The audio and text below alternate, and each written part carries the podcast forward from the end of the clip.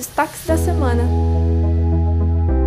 Olá pessoal, destaques da semana no ar. Já iniciamos com notícia boa. A verba destinada para melhorias nas escolas municipais aumentou 90% nos últimos quatro anos, subindo de 297 milhões de reais em 2020 para 567 milhões de reais em 2023. Os recursos são destinados ao Programa de Transferência de Recursos Financeiros e podem ser usados para manutenção, pequenos reparos e aquisição de equipamentos.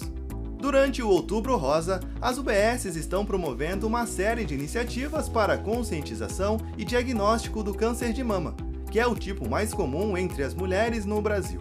Essas ações visam reduzir a mortalidade, enfatizando a importância dos exames de rotina e do diagnóstico precoce para um tratamento eficaz. A Prefeitura tem diversas ações que tornam São Paulo mais inclusiva. São ônibus, salas de aula, equipamentos culturais, calçadas e uma série de serviços pensados para que pessoas com deficiência ou mobilidade reduzida tenham os mesmos direitos e condições de uso e participação no cotidiano da cidade. Incluir os cidadãos é um compromisso permanente. Vamos falar das nossas queridinhas?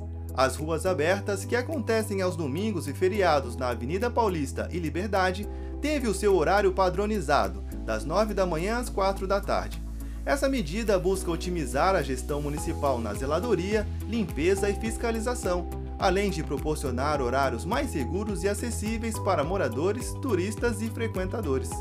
A prefeitura formalizou a candidatura da cidade para sediar os Jogos Pan-Americanos de 2031, apresentando uma carta de intenções à entidade organizadora Panaem Sports, em viagem a Santiago, no Chile, onde são realizados os jogos deste ano. A infraestrutura já existente, incluindo estádios, hotéis e transporte devido à Copa do Mundo de 2014, coloca São Paulo como um candidato forte. Por aqui vamos ficar na torcida. E vocês? Pensando o que fazer de legal no fim de semana? Se liga na nossa programação. Sábado é o último dia da sexta Festa Literária da Penha e a escritora Maria Firmina dos Reis considerada a primeira romancista do Brasil, está sendo homenageada. O evento promove uma programação extensa para incentivar a vocação cultural e educativa da região.